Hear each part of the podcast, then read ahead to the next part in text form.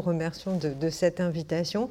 Euh, pour moi, pour nous, je dirais, c'est toujours un vrai bonheur d'avoir euh, l'occasion de, parler euh, de, cette danse baroque que nous aimons particulièrement et dont Marie-Geneviève a, fait sa vie entière. Alors, pour introduire notre, ben, notre discussion, je, voudrais rappeler juste quelques petits faits importants. Le premier, c'est, vous l'avez dit, c'est c'est le 400e anniversaire de la naissance de Molière. Il se trouve que Molière est quand même un des auteurs de théâtre les plus fréquemment mis en scène. Or, euh, ce 400e anniversaire euh, a produit deux nouvelles mises en scène. Par exemple, vous en avez peut-être entendu parler, euh, vous l'avez peut-être vu, cette année, la Comédie française a donné, le 15 janvier, le jour de la naissance de Molière, un Tartuffe ou l'hypocrite, qui est la première version de, cette pièce, une version en seulement trois actes au lieu de, des cinq que nous connaissons tous, selon Georges Forestier, qui est spécialiste de Molière, et euh, Georges Forestier a mené un véritable travail d'archéologue pour retrouver cette pièce qui, sauf erreur de ma part, n'avait été jouée que deux fois parce qu'elle a immédiatement subi la censure royale. Euh, et euh, donc, euh, cette censure royale était motivée par la charge contre les faux dévots, les dévots hypocrites, qu'indique son titre. Alors, cette, la version qu'on propose Ivo van Hove à la Comédie Française le 15 janvier était très orientée, en fait, et très étrangement, par le théoréma de Pasolini, puisque Tartuffe, jeune homme devenu très séduisant ici, semait le désordre dans une famille dont il va faire éclater les faux semblants. Et euh, hormis euh, les difficultés liées à la première version euh, de, cette pièce qu'il a fallu, d'un certain point de vue, retrouver, il n'y a pas de difficulté majeure. Enfin, sa mise en scène relève clairement chez Ivo Van Hoff d'une lecture, d'une interprétation de la comédie molièresque, et elle ne, pose pas véritablement de problème. Et si, si j'ai présenté ce... Elle ne pose pas de problème Si,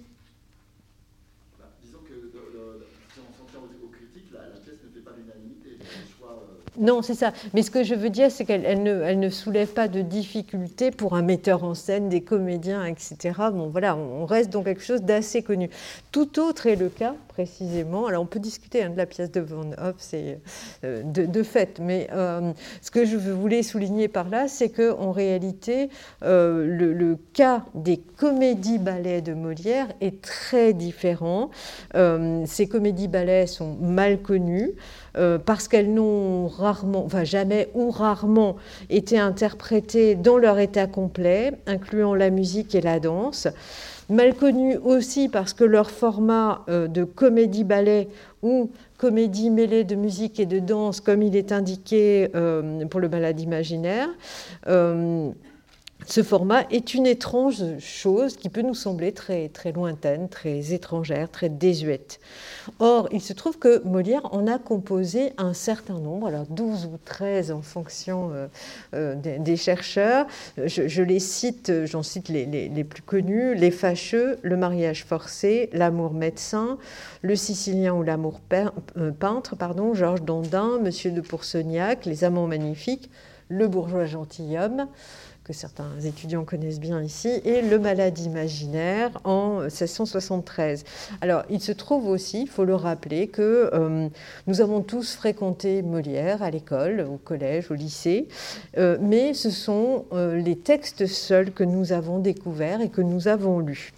ce, qui, ce, qui, évidemment complique passablement les choses pour appréhender ces œuvres dans leur réalité. Alors il se trouve aussi que trois compagnies, la compagnie d'Éventail, les Malins Plaisirs et le Concert Spirituel, ont mené le projet pour cette année de redonner à voir certaines de ces comédies ballets de Molière.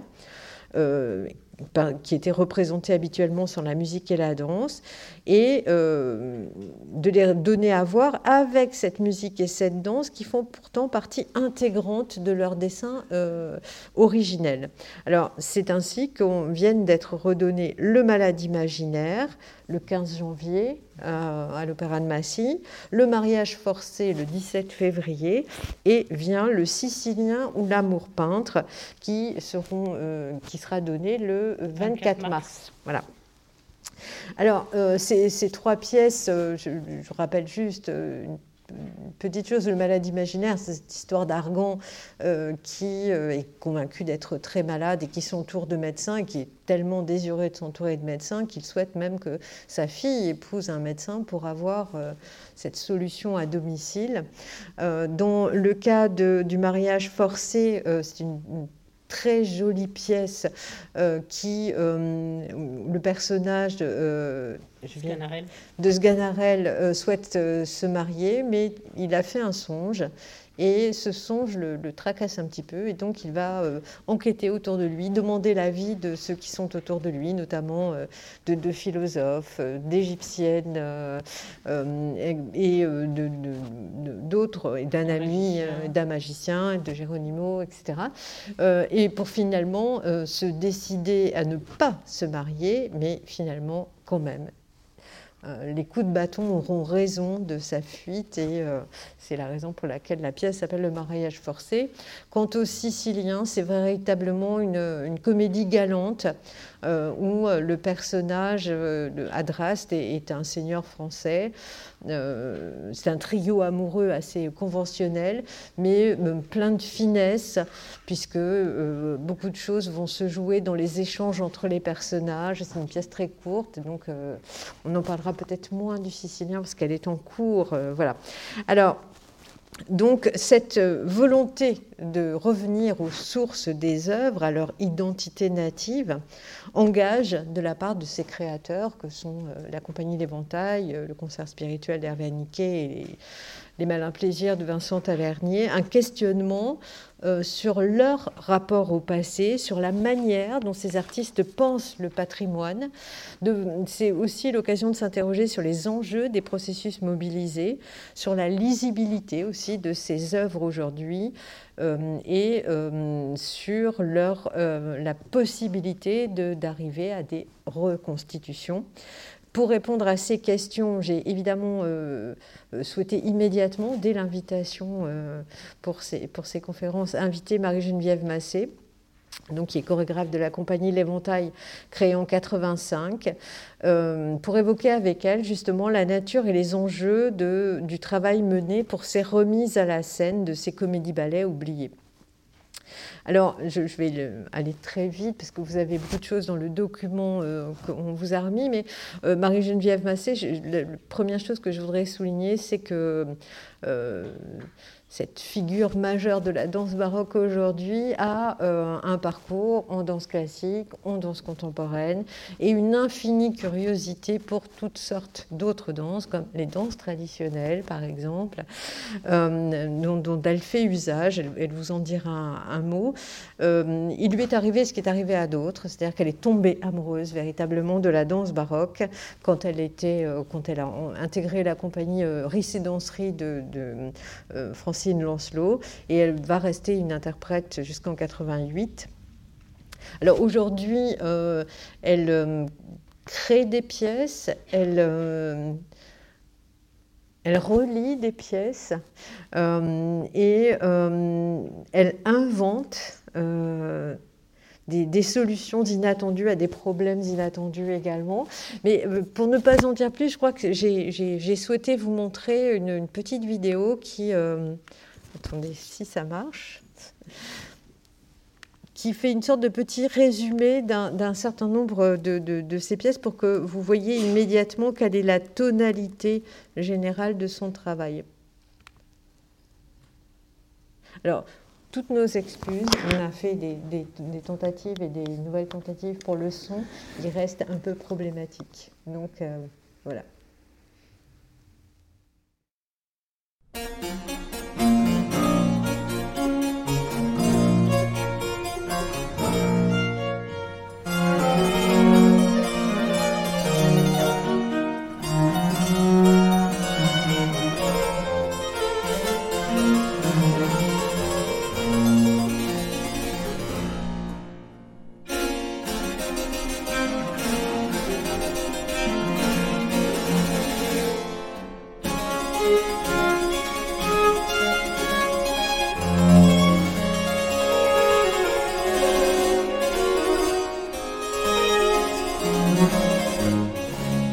J'aime chorégraphier Eh bien, ça met en jeu mon imaginaire.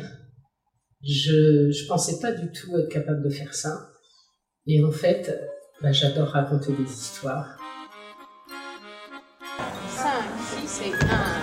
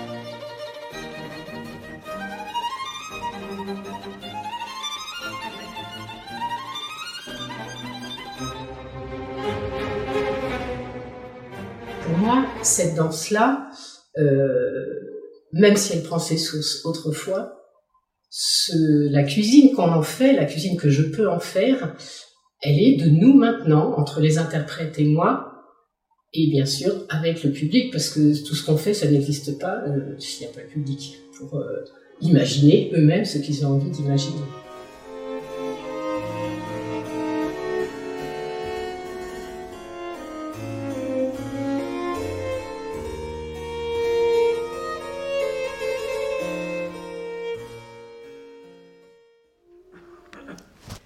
Voilà, vous, venez de, découvrir euh, quelques, minutes hein, d'une petite vidéo qui avait été euh, tournée pour les 30 ans de la, de la compagnie L'Éventail, donc de 85 à 2015. Et euh, à présent, nous allons évoquer avec Marie-Geneviève ce qu'il en est d'aujourd'hui et notamment de ce projet euh, complexe et passionnant autour des trois pièces de Molière qu'on vient d'évoquer. Et la première question que je voudrais poser à Marie-Geneviève, c'est comment ce projet euh, est né, qui en a été l'instigateur? Voilà. Alors c'est pas moi, j'y suis pour rien en fait. c'est Vincent Tavernier, le metteur en scène et qui est aussi le directeur de la compagnie Les Malins Plaisirs, une compagnie de théâtre que je connais depuis 1993. Donc nous avons déjà travaillé ensemble depuis toutes ces années, fait d'autres comédies-ballets, euh, avec aussi Hervé Niquet, qui est le chef d'orchestre et directeur de l'ensemble musical de concert spirituel. Voilà, donc tous les trois, depuis qu'on se connaît, euh, donc euh, ça fait plus de 20 ans, bah ouais, ça fait presque 30. Voilà, nous avons déjà commis des, spectacles. Et puis, bah, il y a trois ans à peu près, euh, ouais, 2018, ça fait quoi? Ça fait, oui, ça fait plus de trois ans, presque quatre. Voilà, Vincent Tavernier, qui est un passionné du, du, théâtre du XVIIe siècle et particulièrement de Molière, m'a dit voilà, en 2022, c'est les 400 ans de la naissance de Molière. Et donc, euh, je voudrais faire un gros projet avec, euh, avec l'éventail et avec le concert spirituel. Gros projet qui se partagerait en la création de trois comédies-ballets.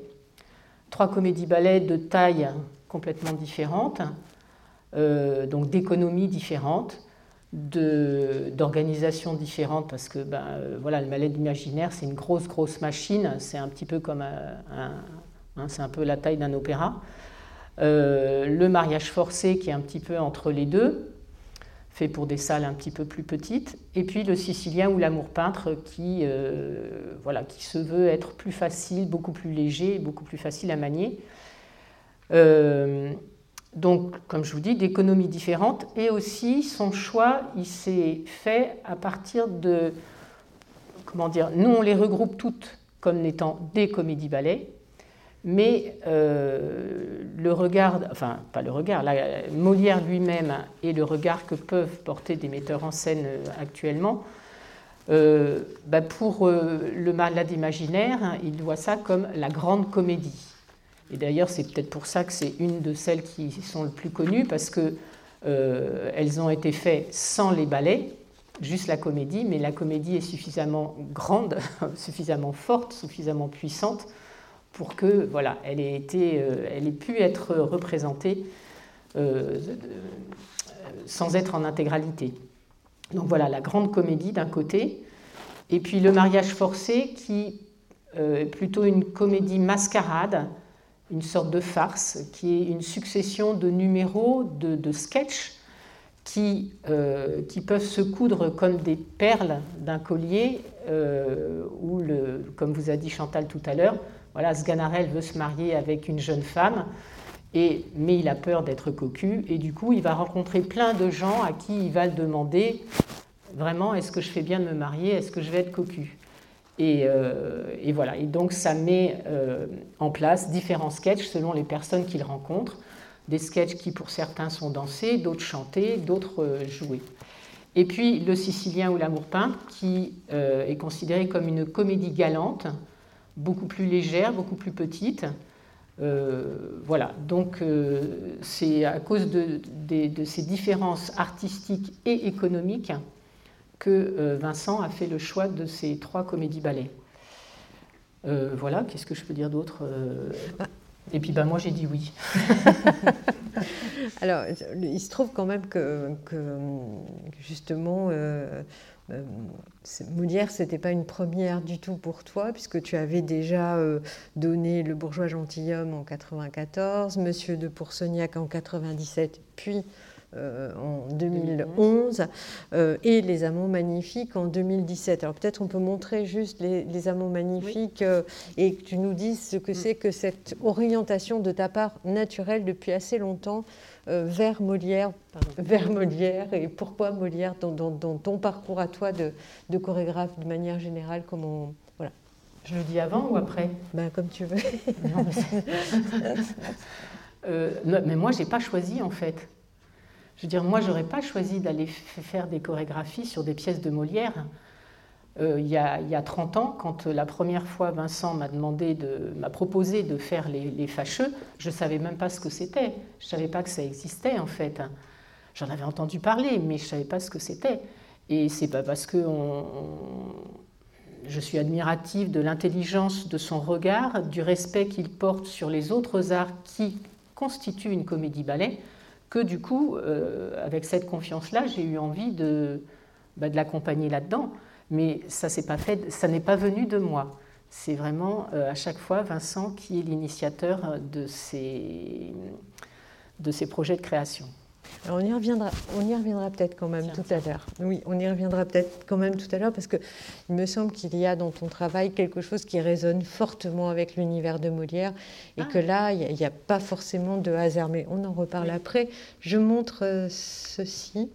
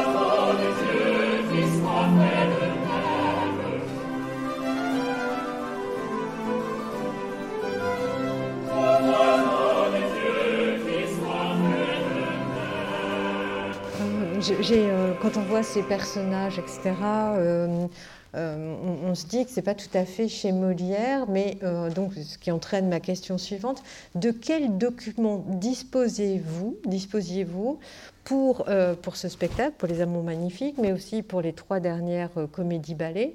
Euh, ce, qui, ce qui est toujours assez stupéfiant, c'est de se dire finalement sur quoi les artistes aujourd'hui, quand ils travaillent avec ce matériau, peuvent-ils prendre appui?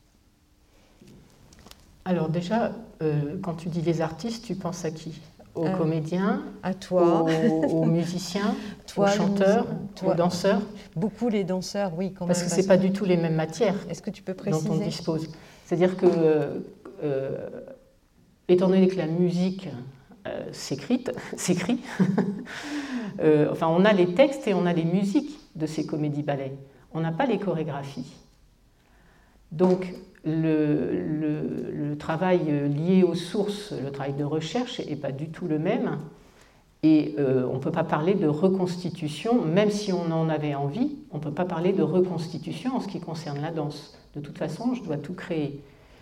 Euh, voilà, donc moi, quand, euh, Vincent ou un autre metteur en scène, hein, j'ai travaillé avec d'autres metteurs en scène, mais quand il me propose une collaboration dans laquelle je sais que je vais avoir à créer des chorégraphies, dans une œuvre préexistante, hein, donc euh, soit Don Juan ou je sais pas, enfin quelque chose qui a été imaginé au XVIIe ou au XVIIIe siècle, euh, bah, déjà j'écoute ce que le metteur en scène veut en faire, ou le chef d'orchestre, parce que c'est capital. Moi je dois rentrer dans leur tête. Il faut que, pour pouvoir travailler, il faut que j'épouse leur parti pris. Euh, puisque je dois, ouais, je dois rentrer dans leur vision et y trouver ma place.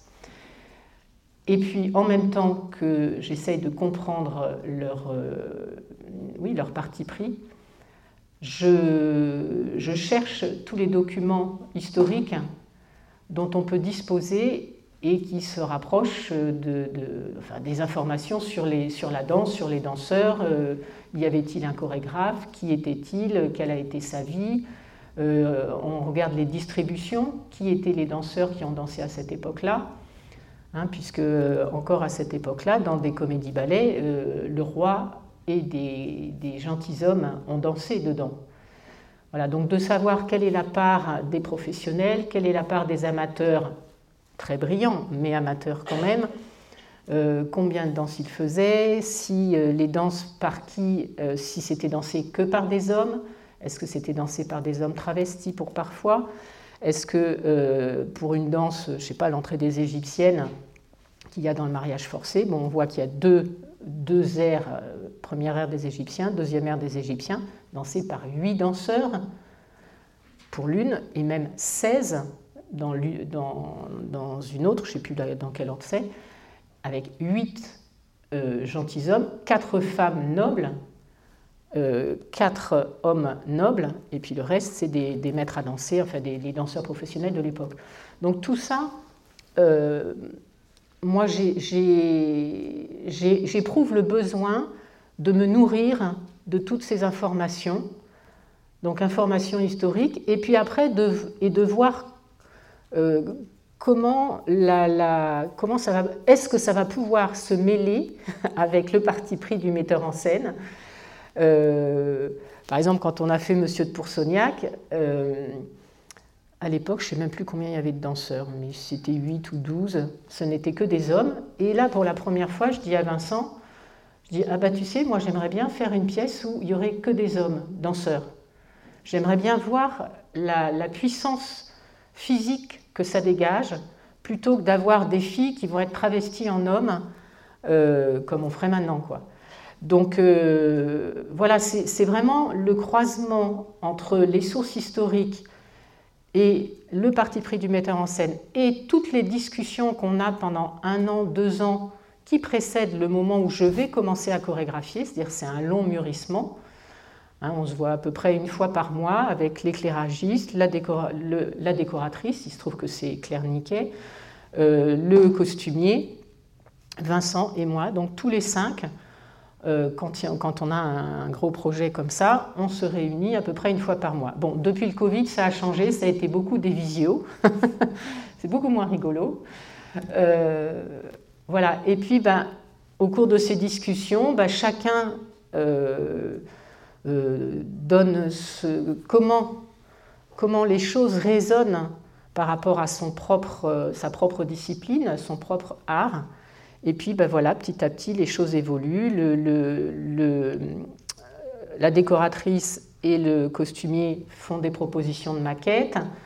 Euh, puis, euh, oui, avec les discussions, on oriente. C'est-à-dire que, par exemple, là, vous, venez, vous avez remarqué, là, ces, ces oiseaux.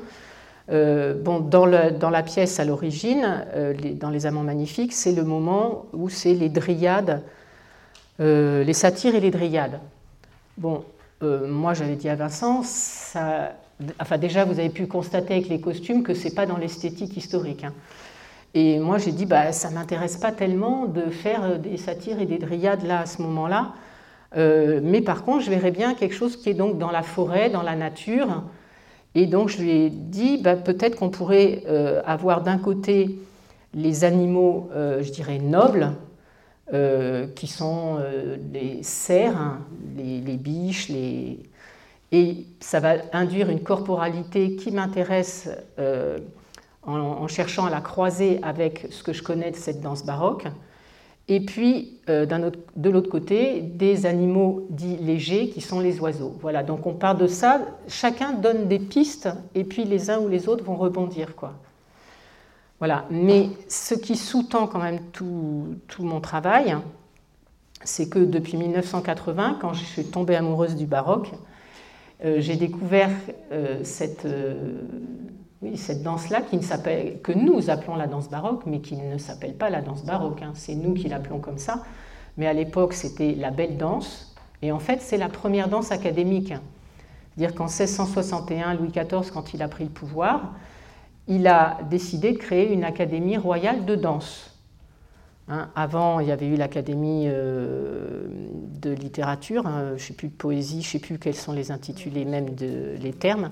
Mais bon, voilà, il crée des académies, Académie royale des monnaies, etc. Et bien, en 61, il crée l'Académie royale de danse parce que les nobles, euh, toute la cour dansait, devait danser, et pas seulement pour les divertissements, mais aussi parce qu'on estimait que c'était bien pour le corps, euh, puisque les nobles, leur première, euh, comment dire, leur métier, c'était d'aller faire la guerre, c'était d'aller d'aller défendre hein, le royaume. Et donc il fallait qu'ils soient, comment dire, qu'ils acquièrent une dextérité, une, une, agilité, une vivacité, et dont on estimait que la danse pouvait les aider à l'acquérir. Et d'ailleurs, euh, un noble, quotidiennement, il avait un cours d'escrime, un cours d'équitation ou de voltige et un cours de danse. Et ce n'était pas que pour les divertissements. Et Louis XIV l'écrit dans les lettres patentes.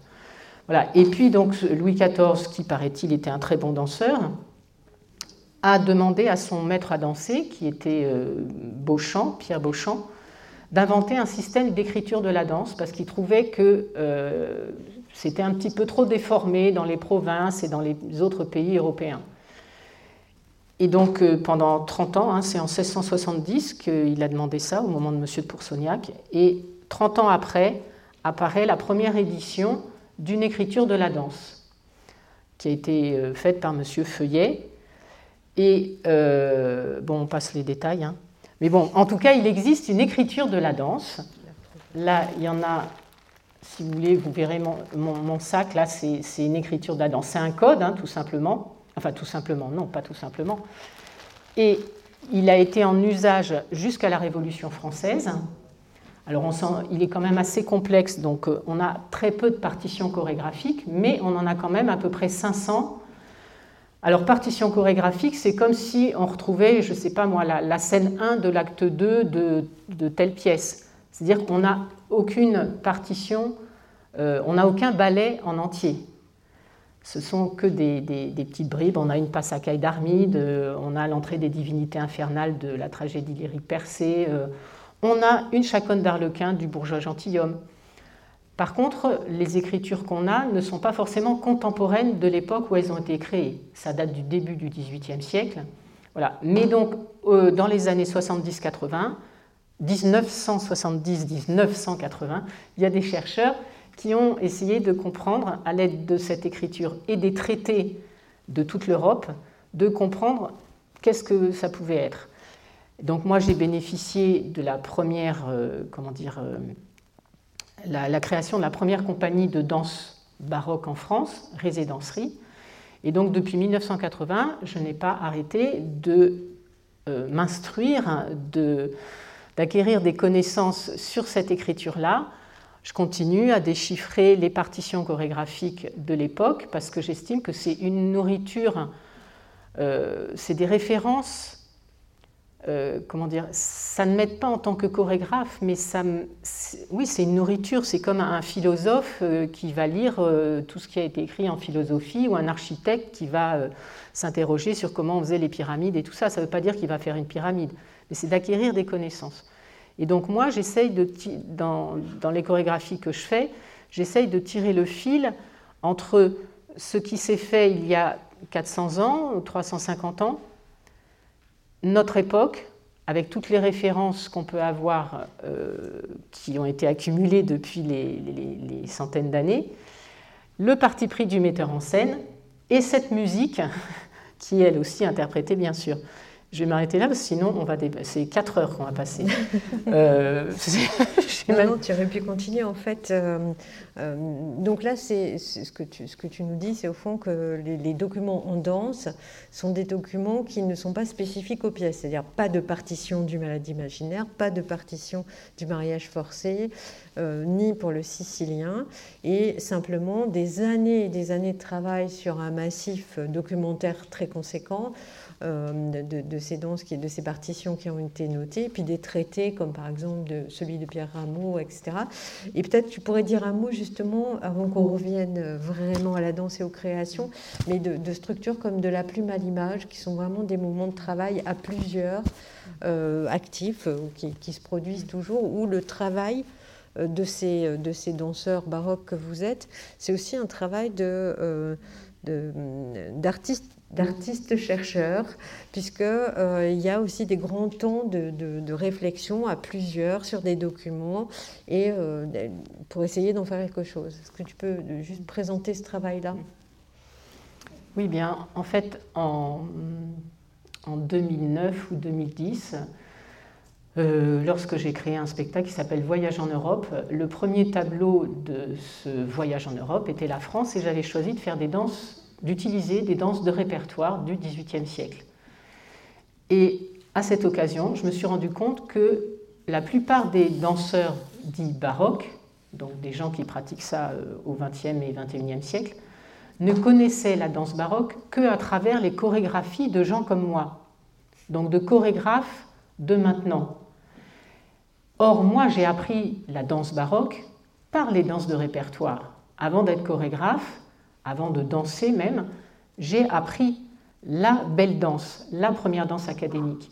Et je me suis rendu compte que c'était vraiment important, si on voulait que cette belle danse continue à être une nourriture, euh, une source de créativité à notre époque, il fallait absolument que les, gens qui l'utilisent ne soient, ne, ne soient pas des, comment dire, qu'ils ne soient pas en train de métamorphoser ce qu'ils ont appris d'autres chorégraphes, mais qu'ils aillent aux sources. Et que c'était le moyen de rendre vivant, de continuer à rendre vivant cette matière-là.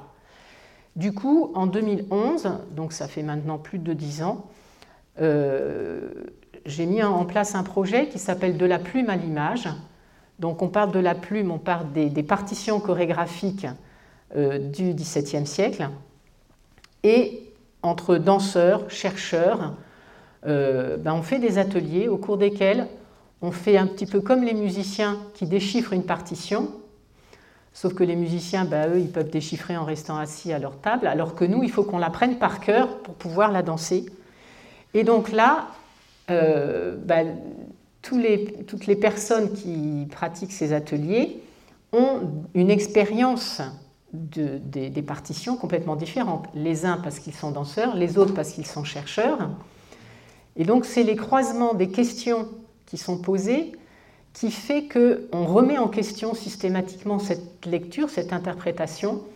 Et euh, ben voilà, c'est extrêmement enrichissant parce qu'on ne rentre pas dans nos propres euh, euh, comment dire, chaussons, enfin les pantoufles. On n'est pas dans des pantoufles parce que moi, quand je lis les partitions de l'époque, ben, je ne me remets pas en question forcément.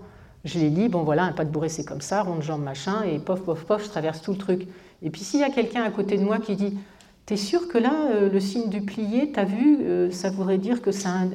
Est-ce que ça ne voudrait pas dire que ça induit tel type de mouvement ou quoi? Alors, première réaction, c'est de dire écoute, euh, occupe-toi de tes affaires. Non, non, j'exagère évidemment, mais ça dérange. Ça dérange quand vous avez l'habitude de lire d'une manière et puis qu'il y a quelqu'un qui vous dit ah, bah, peut-être que ça pourrait être comme ça. Voilà, donc tout ça est passionnant et rend la chose très vivante. Et moi, ça me nourrit continuellement. C'est voilà. Et on essaye, on se filme à chaque euh, fin d'atelier, on, filme la danse qu'on a, qu'on a déchiffrée pour garder une trace de travail. Ça reste à l'état de trace de travail parce qu'il faudrait beaucoup plus de temps pour que ça soit présentable. Donc ça, c'était euh, en ce qui concerne le travail sur la sur la danse dite baroque. Mais on va voir peut-être tout de suite un extrait du mariage forcé. Euh, dont la qualité va pas être extraordinaire parce que ça fait deux jours que euh, c'est Marc Geneviève qui me l'a envoyé sur mon téléphone et on n'a pas réussi à le sortir du téléphone. Donc on a réussi à connecter les choses sur l'ordinateur pour que vous voyez ce petit extrait. Euh, je précise également que c'est un extrait du mariage forcé donc qui a eu lieu jeudi dernier. Oui, c'était la générale. J'ai filmé un petit bout à la générale. Voilà, c'est ça. Et c'est le petit bout à la générale que, que, que nous offre ce soir quand même. Donc voilà. Alors je vais essayer de faire quelque chose d'un peu correct, propre, je ne sais pas. Voilà. Donc ça c'est le deuxième intermède. Au moment c'est le, deuxième intermède et c'est celui où euh, Sganarelle va interroger des Égyptiennes. Donc quand je vous ai parlé des deux danses des Égyptiennes, voilà, à l'époque, le roi dansait dedans, on ne sait pas trop ce que c'était, mais euh, voilà. Et voilà ce que Vincent en a fait. Un cirque dans lequel on peut retrouver des Égyptiennes. C'était les bohémiennes, les diseuses de Bonaventure. Voilà, donc lui, ça lui a évoqué ça. Et voilà ce que nous, on a fait des deux airs des Égyptiennes.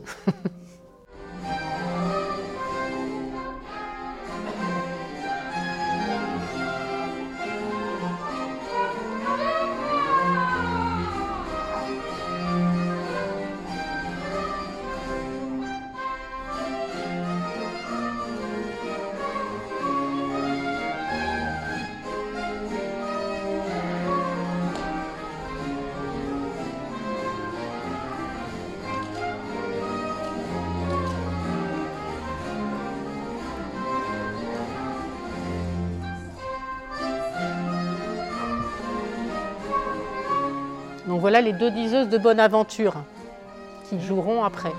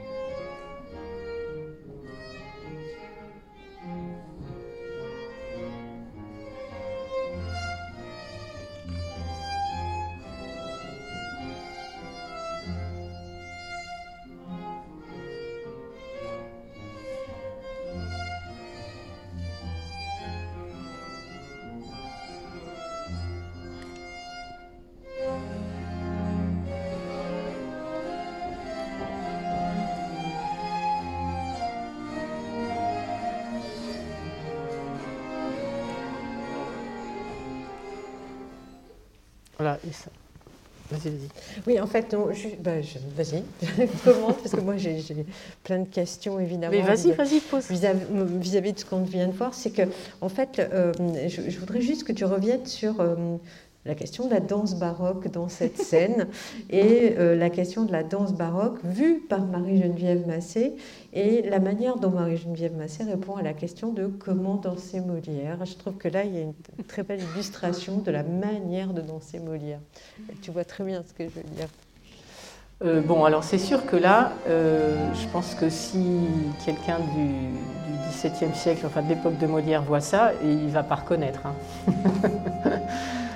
Euh, bon, mais euh, quand on avait fait les Amants magnifiques, Vincent m'avait demandé de faire danser un homme grenouille euh, sur l'entrée de Neptune, qui était l'entrée qui était faite par Louis XIV à, l'époque.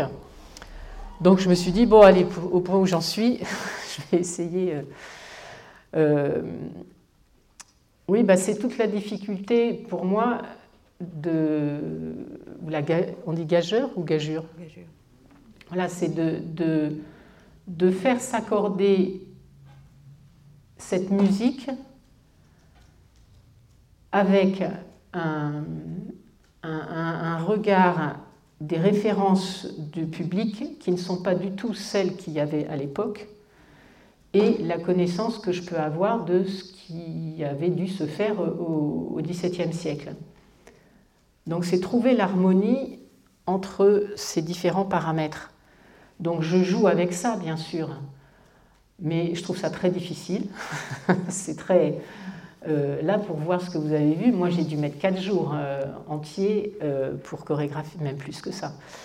voilà, c'est très long pour trouver ce qui va vous paraître juste, évident, nécessaire.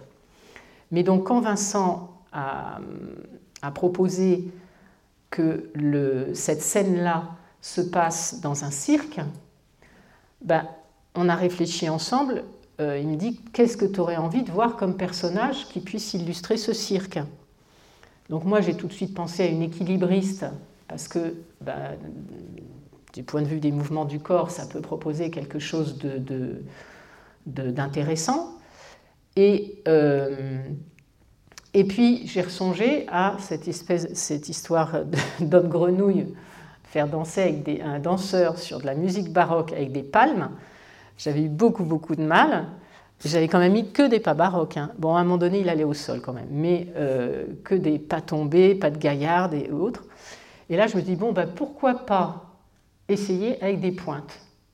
Et je trouvais que du point de vue de l'esprit, de euh, que ça pouvait sonner juste. Alors évidemment, bah, elle fait des fouettés, elle fait des pas qui sont pas baroques, mais elle en fait qui sont baroques.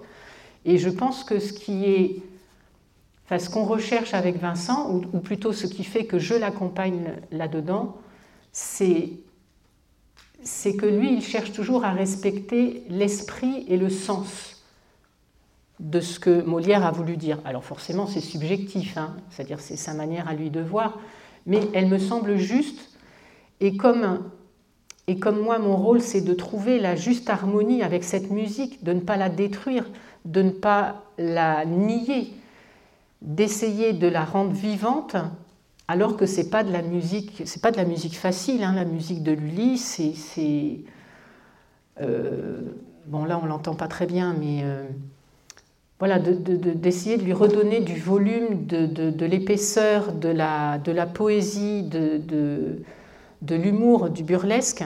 Donc oui, on le fait avec des moyens qui n'étaient pas forcément tous ceux de l'époque, hein, avec des pointes, euh, avec, enfin, vous voyez les personnages là comment ils sont. Mais je pense que dans l'esprit, on reste quand même juste. Mais en même temps, c'est aussi un élément de ton esthétique propre, parce que dans tout ton travail, euh, il y a toujours eu cette base du vocabulaire baroque, mais en même temps, tu t'es jamais interdit, euh, justement au service du sens, euh, d'utiliser de, tout, tout, autre vocabulaire. Alors complètement, mais quand je crée mes propres spectacles, qui ne sont pas des œuvres qui viennent du passé, j'ai aucun scrupule. Je choisis des musiques, sur ces musiques j'ai des visions, et euh, et voilà, moi, cette danse, l'harmonie que j'ai ressentie en dansant entre ces types de mouvements, le, rapport entre le mouvement et, le rythme musical m'a beaucoup plu. Et c'est ça qui m'émeut et c'est ça que je recherche dans toutes mes chorégraphies. Mais c'est dans des spectacles que j'invente. Alors que là, quand on touche à un spectacle du répertoire, Molière, cette musique-là, je ne choisis ni l'un ni l'autre en fait. Et là, c'est beaucoup plus difficile pour moi, enfin moi, ça me pose beaucoup plus de, problèmes. Euh, dans, quelle mesure je respecte ce que je pense qui se faisait à l'époque, ou bien, et c'est ça qu'on choisit, vous avez vu, euh, ou bien je, je respecte à l'esprit et pas à la lettre. Mais en même temps, je pense qu'un chorégraphe contemporain ne pourrait pas faire ce que j'ai fait là parce qu'il n'a pas les connaissances que j'ai là. Il y a quand même, moi j'écris toutes mes, toutes mes chorégraphies, je les écris, et euh, dans l'ensemble, je peux, je peux les écrire avec les termes, euh, le vocabulaire de, le vocabulaire de cette époque-là. Du décor. Quand, quand j'écris coupé, pas grave, euh, je sais pas, rond de jambe, sonne, etc. Euh, de contretemps, tout ça c'est la grammaire, le vocabulaire de cette époque. C'est quand même basé là-dessus.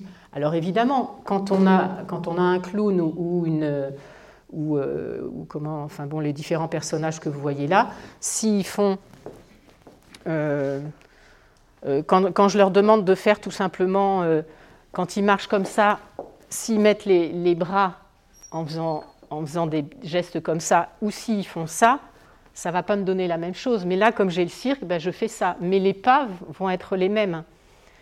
Et le... Enfin, je sais pas, c'est pas très... Je veux dire que les, pas vont être des pas de danse baroque, mais qu'il va se passer forcément quelque chose, autre chose dans les bras pour que ça soit homogène au contexte général. Voilà, l'ornementation, puisqu'à l'époque on appelait ça des ornements, des bras est extrêmement importante. ça va donner toute l'expressivité.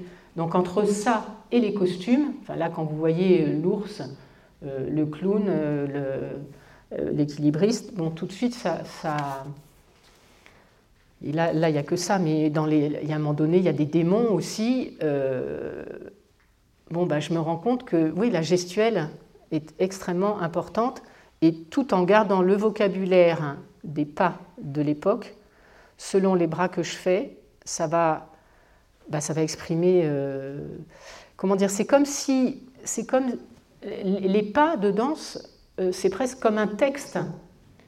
Ils sont hyper importants, ils vont être le vecteur de quelque chose. Mais si c'est mal, euh, mal joué, bah vous allez passer à côté du texte. Tu vois ce que je veux dire? C'est chaque mot est extrêmement important et je passe un temps fou à le chercher, à le trouver, mais il n'est qu'un support.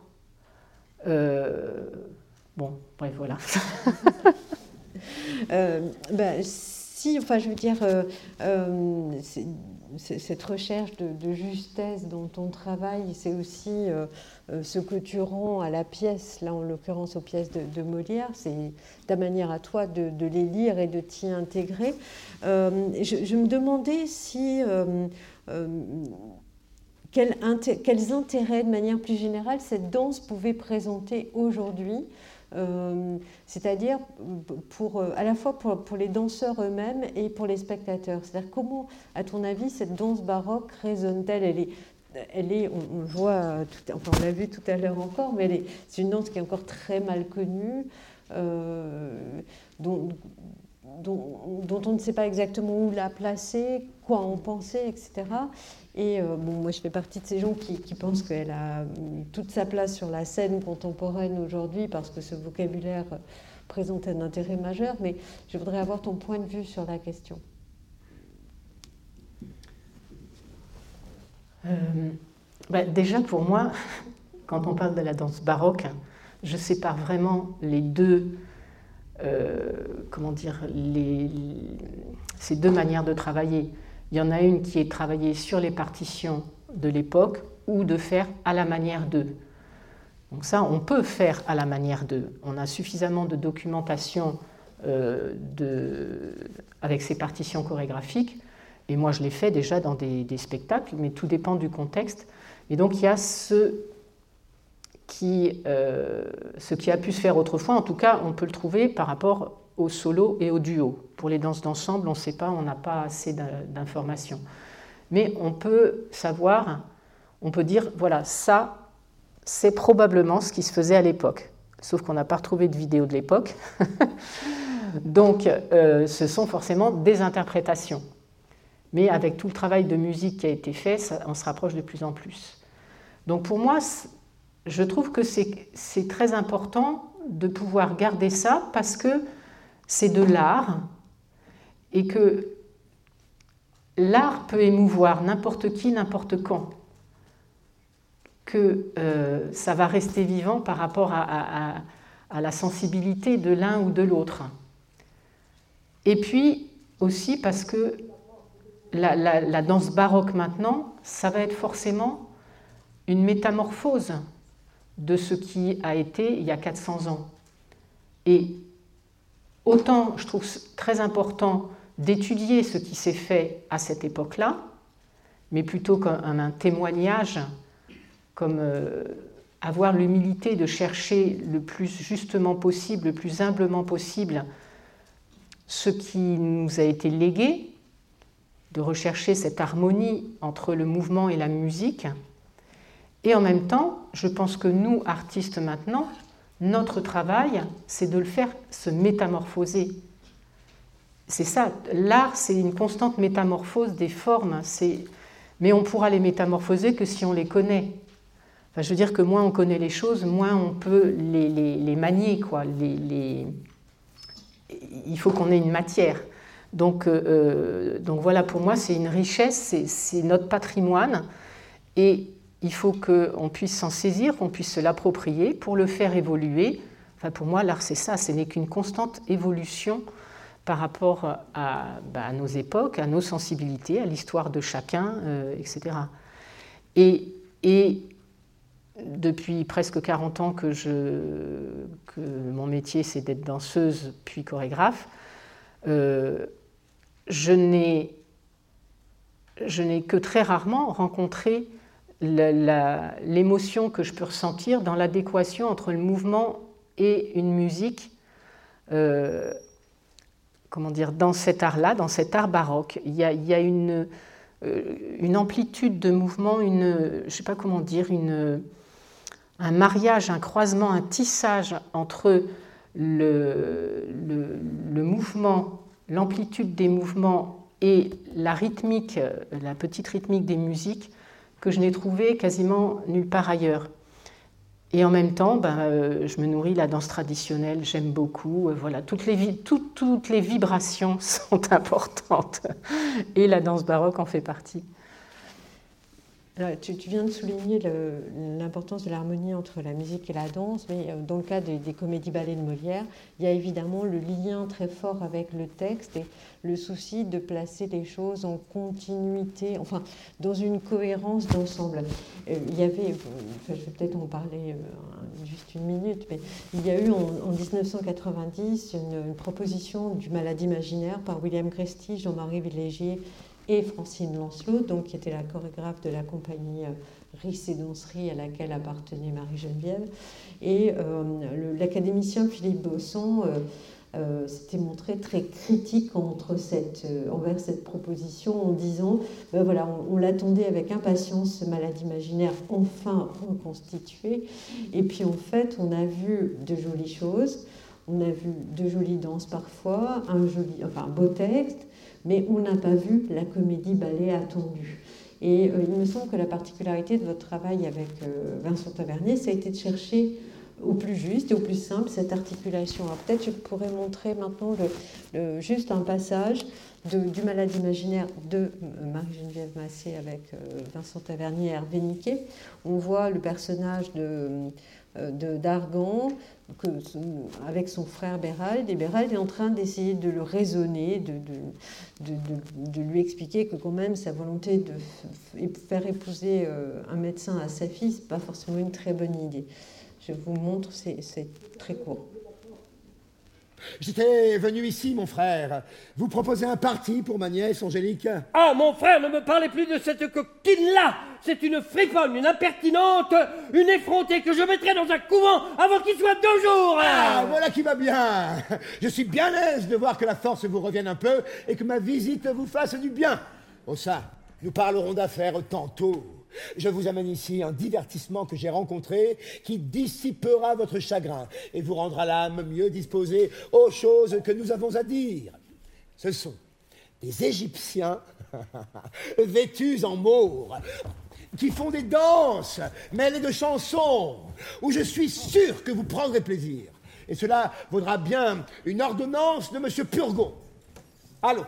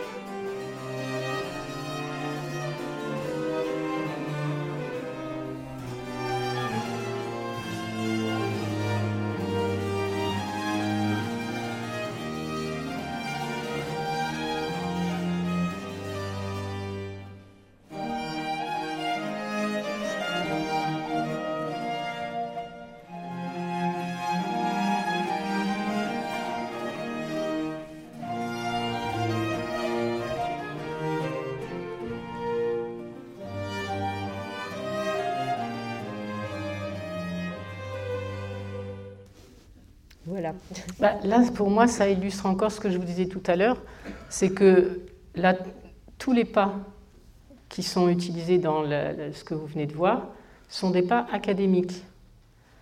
On peut, l'écrire en, écriture feuillet. Euh, moi, quand je l'écris sur ma partition, euh, voilà, je n'ai pas sa caille, pas grave dessus, euh, coupé derrière. Mais bah, il y a le costume, évidemment, qui, va qui induit beaucoup de choses. Et puis, bah, il y a tout le travail de bras. Mais en même temps, même pour le travail de bras, je suis partie du principe de l'opposition. C'est juste qu'au lieu d'être, enfin, ce qui s'appelle l'opposition ou rendu coude, hein, quand on fait, euh, tiens, tu me le tiens deux secondes. Voilà, ça c'est la position de base, euh, les, les, bras académiques, rond de poignet et rond du coude ou contour du bras de haut en bas ou de bas en haut. Bon, ben là, au lieu d'être comme ça, j'ai fait ça ou ça. Mais, mais sinon, je suis quand même restée dans, le, dans la danse baroque. Alors, je ne dis pas que c'est ça qui s'est fait à cette époque-là et qui, qui, qui, voilà, qui se serait fait, mais euh, c'est une métamorphose quoi, de, de cette danse-là, plus rigoureuse que dans le mariage forcé, mais ça reste, euh, comment dire, je pense que pour les gens, euh, pour un public du XXIe siècle, en voyant ça, je ne sais pas si, euh, si vous vous dites Ah, ben c'est de la vieille danse, ça date d'il y a 400 ans, et pourtant, la matière que j'ai utilisée, c'est pas moi qui, enfin, pas moi qui ai inventé les, les, mots, quoi. Vous voyez ce que je veux dire? C'est comme un écrivain ou un poète. voilà, il n'invente pas forcément les mots, mais c'est l'enchaînement, les phrases, enfin ce qu'il a à dire.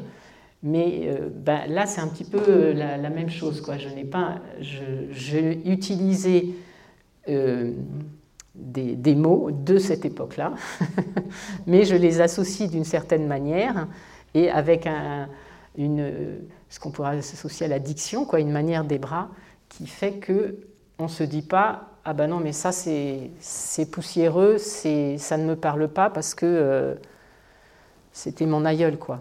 Donc c'est ça aussi que je cherche à faire, c'est à rendre la chose euh,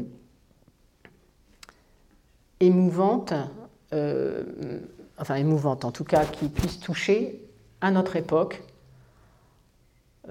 sans, sans, sans, galvauder ou comment on dit quand on fait des, on accepte des choses qu'on ne devrait pas accepter? Des concessions. Des concessions, voilà, sans faire euh, des concession. Hein? De concession ou de compromission Compromis, voilà. Sans faire des, des, Enfin voilà, que je, que je puisse revendiquer la chose en disant bah oui, c'est ça que je veux faire et, et qui. C'est pas démagogique. Alors, on va peut-être euh, une, peut-être une dernière question, puis on va peut-être. peut-être qu'il y, a beaucoup de questions. Euh, juste, justement, Marie-Geneviève, quels, sont tes projets actuels après la langue de Molière euh, traduite dans la langue de Marie-Geneviève Massé au niveau des corps? Quelle, va être ton, ta nouvelle aventure sur scène? Alors c'est pas c'est pas facile en fait. J'ai toujours du mal à parler des choses quand elles sont pas encore euh, quand je les ai pas encore créées. Euh, bah, le prochain spectacle que je vais faire, bah, c'est au CND, au Centre national de Enfin le prochain.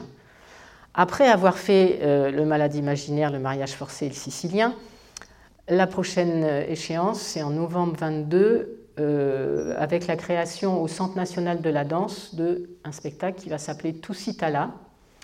Tusitala qui veut dire euh, celui qui raconte des histoires. Voilà. Et donc dans ce, dans ce spectacle, je veux mettre en scène, donc il y aura une comédienne qui est aussi écrivaine et qui écrit un texte. Donc qui c'est elle qui représentera tout Citala, qui est une espèce de chorégraphe, chercheuse, euh, passionnée, un peu faux folle, euh, genre un peu Indiana Jones ou Adèle Blanc-Sec, je ne sais pas si vous avez entendu parler. Enfin, des gens passionnés et qui sont, qui, sont, qui sont fous en même temps. Et donc elle vient, euh, elle fait une conférence sur son, son métier de danseuse, chercheuse, chorégraphe. Et parce qu'elle a trouvé un film, une vidéo du XVIIe siècle, où on voit des danses, euh, on voit des danseurs de cette époque-là. Euh, bon, évidemment, c'est pas vrai, mais nous, on va filmer.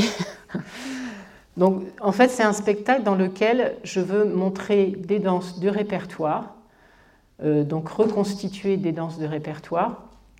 L'une d'elles qui va être filmée et montrée un peu à la manière des films muets, comme si on avait donc retrouvé un vieux film. Euh, donc c'est ce que Toussitala a retrouvé, donc notre archéologue préféré. Et et puis des danseurs aussi euh, en, direct vont aussi danser quelques danses de répertoire.